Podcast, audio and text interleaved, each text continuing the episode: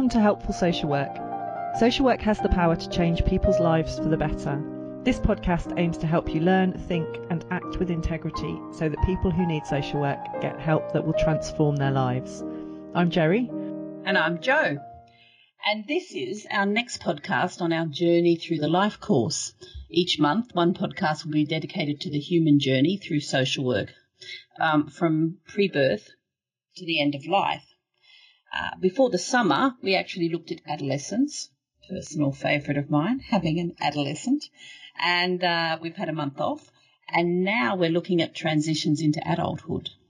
And I've got a few thank yous um, for people who've liked us and shared us over the summer. So Sarah, Liz, Alistair, Emma at Edge Hill University, David, Margaret, Paul, John, Social Work Cynic, I'm not sure who, who that is, Philippe, Karen, Declan, Michelle at the University in Wales, and Kerry, Bev, and Donna.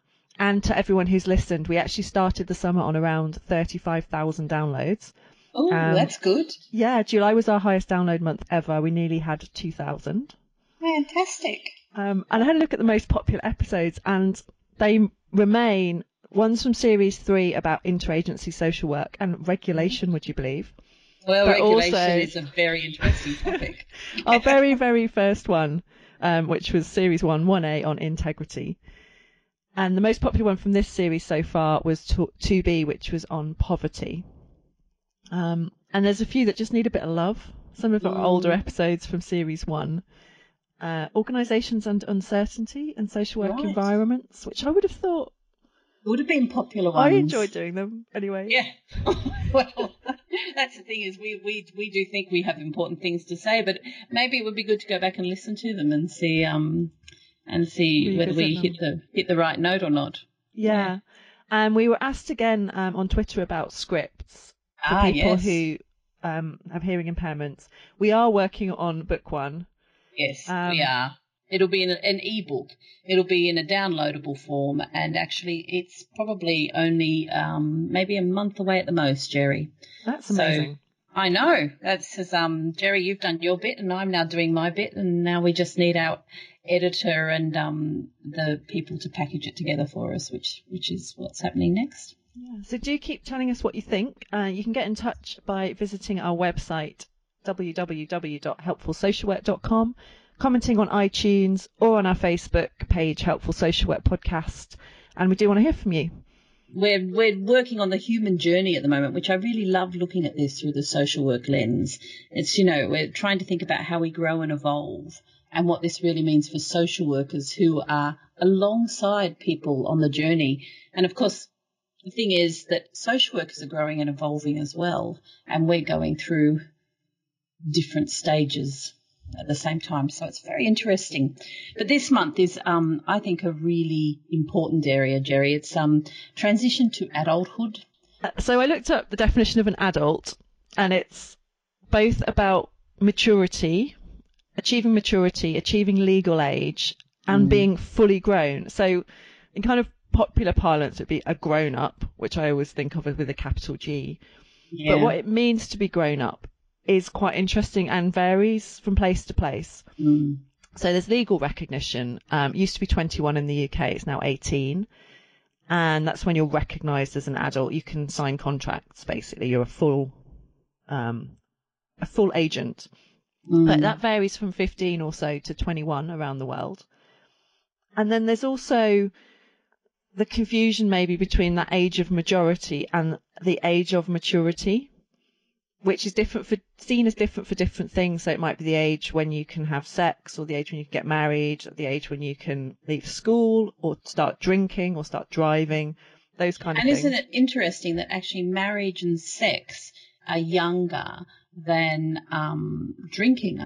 also, if you are not at the age of maturity, but you're legally emancipated by a court, Mm. then you become an adult.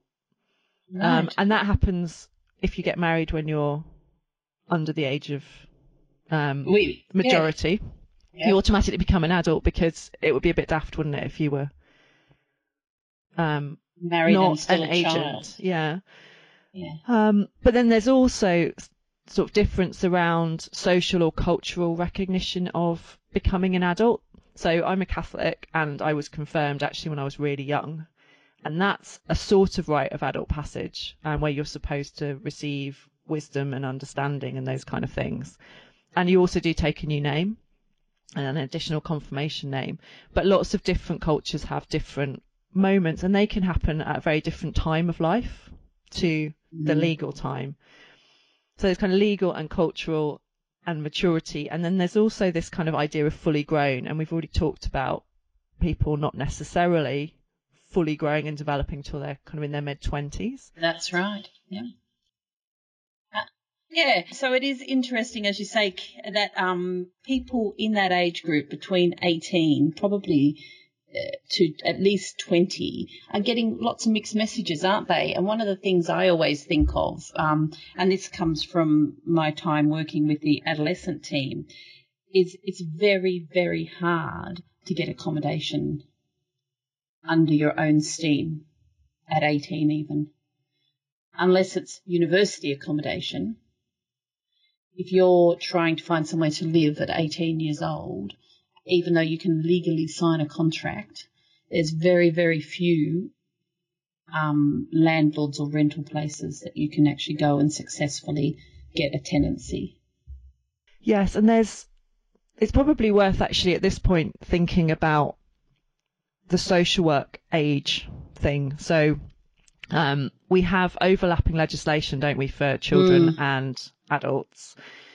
If you're um, receiving children's services and you're going into adulthood, then the Care Act for adults in England kicks in um, at 18, Yeah. but you need to start planning before that. And actually, if you haven't got everything organised, you continue to have children's services until you get the adult services sorted that you need. Mm. Um, there's also, though, a possibility for children's services to continue to 25. yes, Um, The right. Mental Capacity Act currently starts at 16 in England.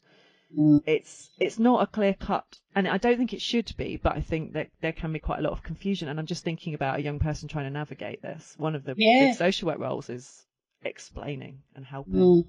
But also too, I think there's there's something else there, Jerry, which is that we as social work professionals in all those different places that you've talked about do not respond to the person in front of us in the same way. So, for instance, a children's services social worker working with an 18 year old may, some of them may, still see a vulnerable child in their head. Yeah. Now I'm not. T- I know that the edge of that the um that the leaving care teams might see that differently, but I, I do know that from my conversations with social workers, a lot of them would still emphasise the child part of that person. Um, however, perhaps the criminal justice system, and I'm only speculating here, so guys, if you're in there, get get in and tell us, um, might emphasize more the adult and the adult responsibility side of that. Because we know that the age of responsibility is 10. So by the time they're 18, you know, so I, I think that the, that the one person at that transition stage can receive lots of different types of um, interactions. Yeah, and in, in adult services, we might overemphasize the agency, which is not to deny that people have rights. They have the right to make decisions. Um, the but if we if we don't recognise that the decision making can be tricky and might need support or might need Mm. additional support because of the age, um, or the context might be more difficult for a 18 year old than it is for a 30 year old, then I think we are missing something. So Mm. sometimes you can overprotect and sometimes you can leave people to you alone.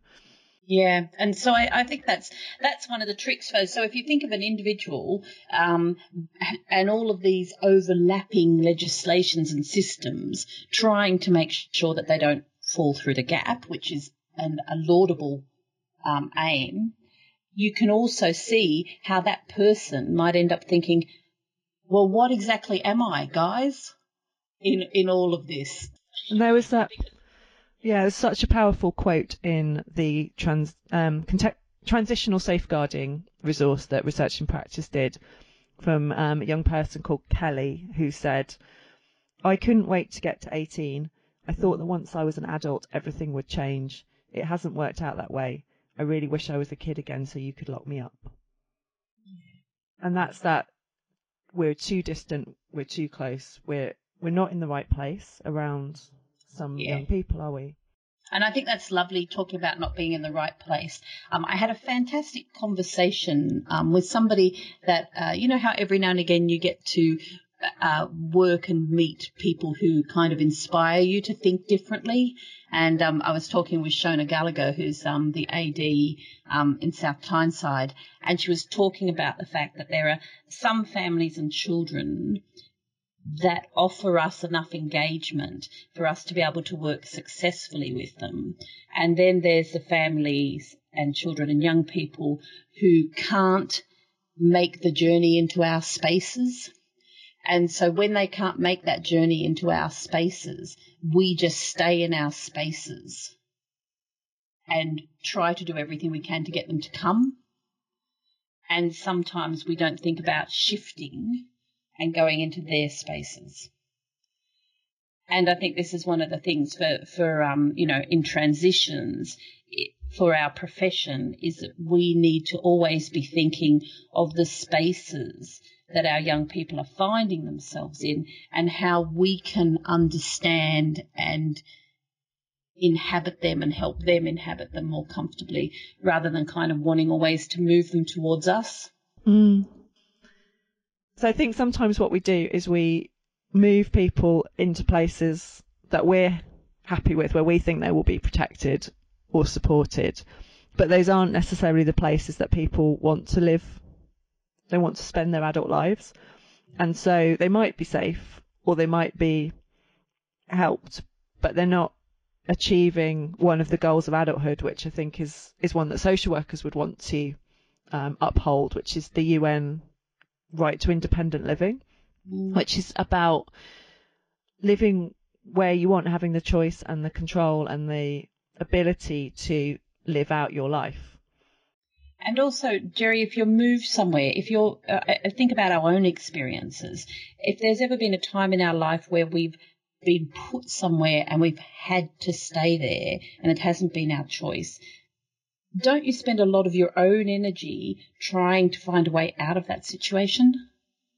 Yeah. Like, so, so you spend a lot of your own time and your own thoughts and your own everything trying to move to where you want to be, so I think.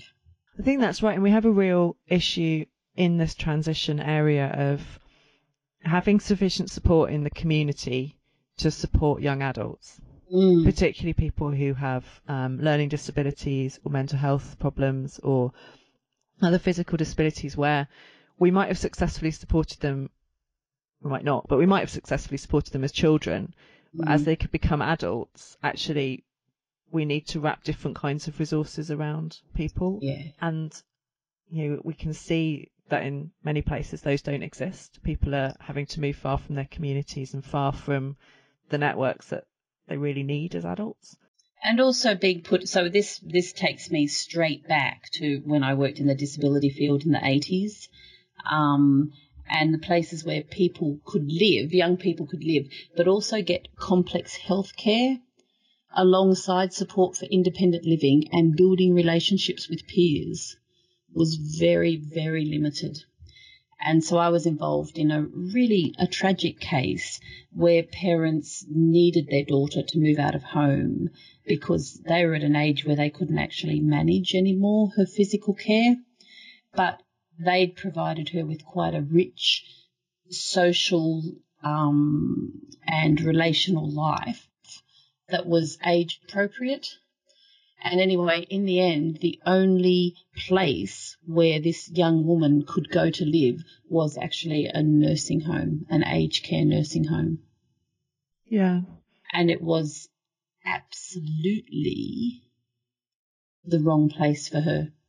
So it was safe and it dealt with her health needs, but her social and emotional needs and her age and stage of development weren't able to be catered for at all.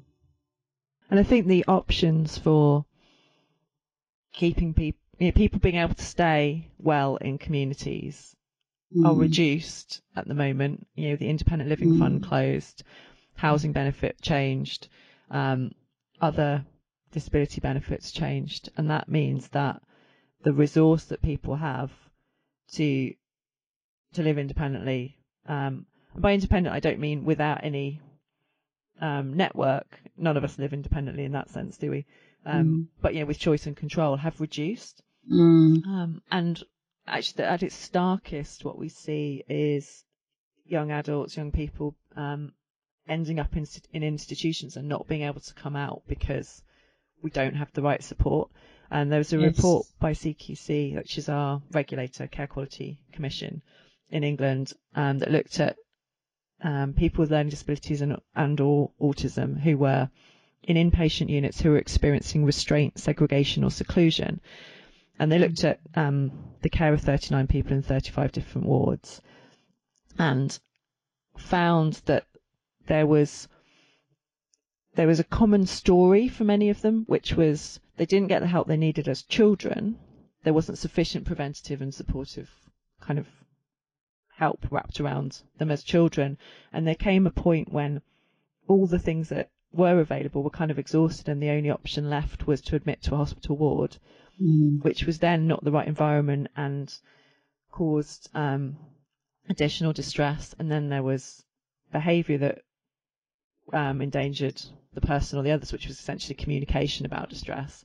Mm. Um, people didn't have the specialist expertise necessarily to manage that, and so they considered that the only thing to do, the only safe thing to do, was to isolate the person, and then that person gets stuck. Can't and move them back into the ward, can't move them out. Yeah, um, and that's it's that dead end that I worry about, yeah. or that it's particularly um, important to consider in transition, isn't it? It What's is, our pathway that goes Yeah. further than a dead end? I think the thing is that we so we can be planning for the emerging adult in the same way as the parents will be, as we would. You know, from the minute we understand that there's an obstacle or a difficulty for our child to overcome, we start planning for that. We don't wait until it's so the bar- the barrier is impenetrable. And um, so one of the things for me is, you know, always holding in mind that children become adults. It sounds obvious, but you know, you should be working with a child, planning for their emerging adulthood their whole life long. And you should be thinking about them as an adult in different stages too. Because an 18 year old adult is not the same as a 20, as a 30, as a, and they need different things. And so, therefore, these conversations should be happening so much earlier, Jerry. Yeah, um, and you've um, made me think about some of the lobbying work that's happening um, around helping young people successfully come into adulthood and have lives of choice and control.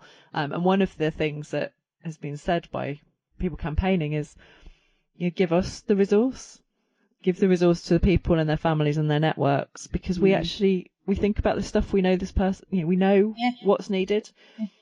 The other thing that's made me think about is a um, is a really wonderful organisation called Stay Up Late, which helps young people get out in the evening Mm. and do things that yeah we'd all expect to have the chance to do, but that routine services, um, formal services don't enable.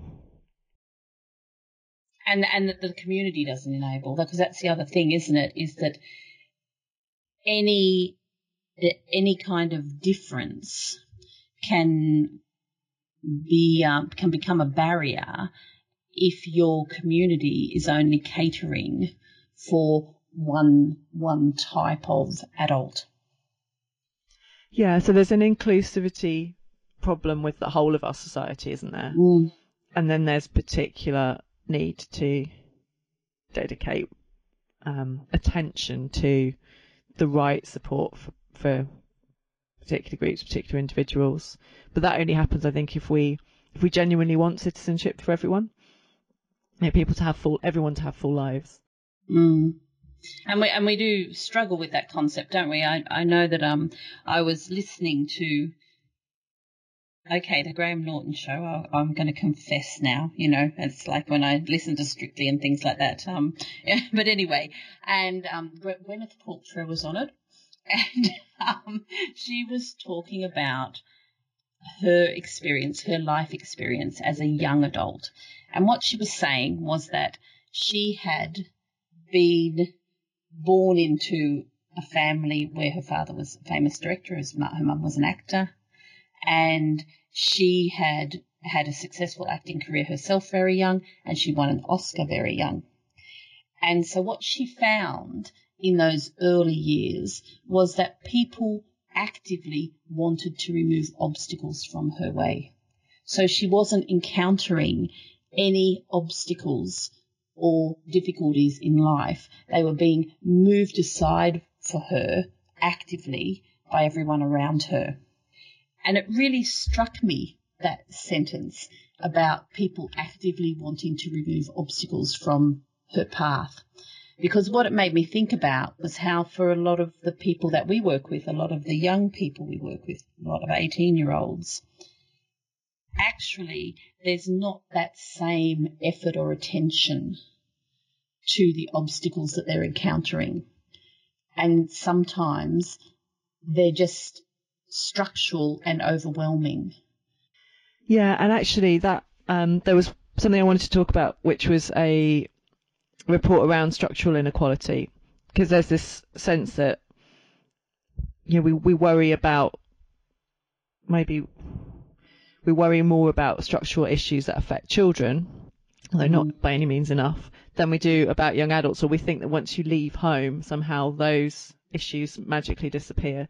Um, so the environment and the social factors and the structural factors that affect children, like poverty, poor housing, um, they they persist into life, into adult yeah. life, and actually into later life as well. Report, there was a report from Lankelly Chase um, called Hard Edges Scotland um, that came out this year in 2019, which looked at the severe and multiple disadvantages that some yeah. people face. So particularly was looking at um, homelessness, offending, and substance dependency, and seeing you know who's experiencing these and what's gone on mm-hmm. for them, and fi- finding that those affected um, the highest risks of, were, were associated with being younger, so under 40, being single, being white and male. So this is in Scotland. Um, so the population is a little different than uh, some other countries.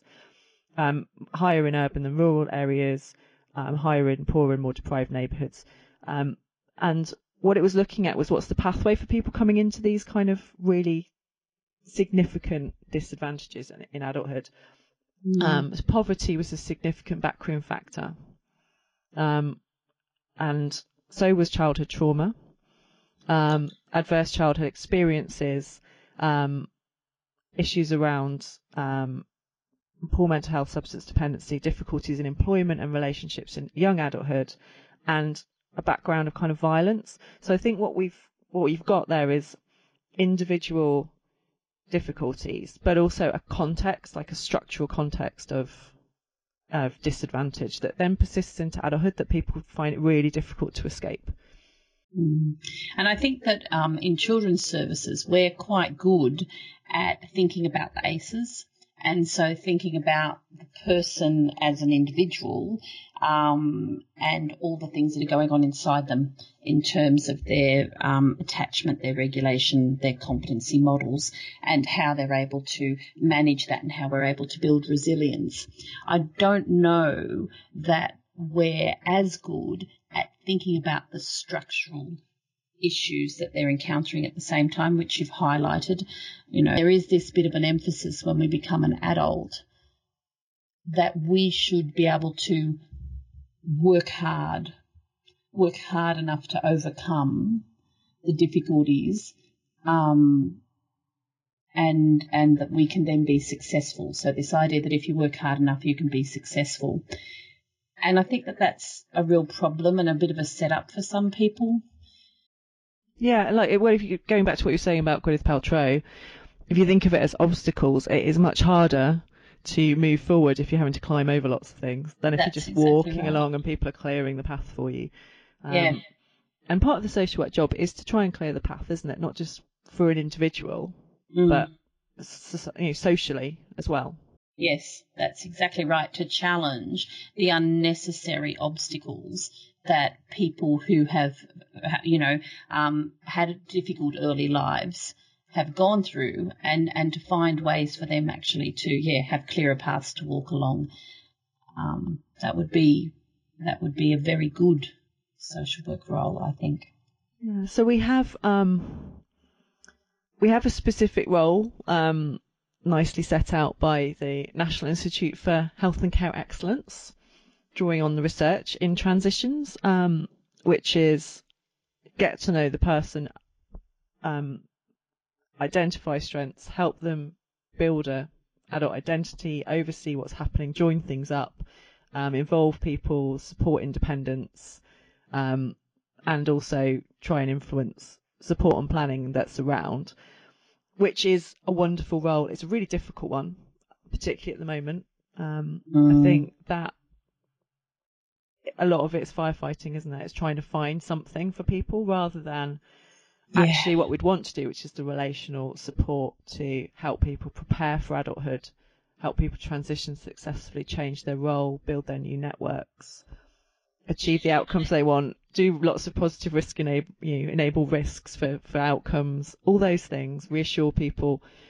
Really relational social work is what I think would be ideal, um, that we have to try and do as best we can in, in constraint, really. Mm. And I think there's something for me in all of that, Jerry, about us sticking in with young people. Because the other thing is, at sometimes healing and being able to manage your life better is all about timing.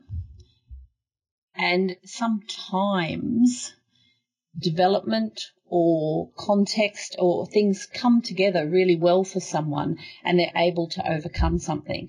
And other times that, that it doesn't come together. And that's regardless of the work we, we can or can't do. And so for me, there's something about in transition.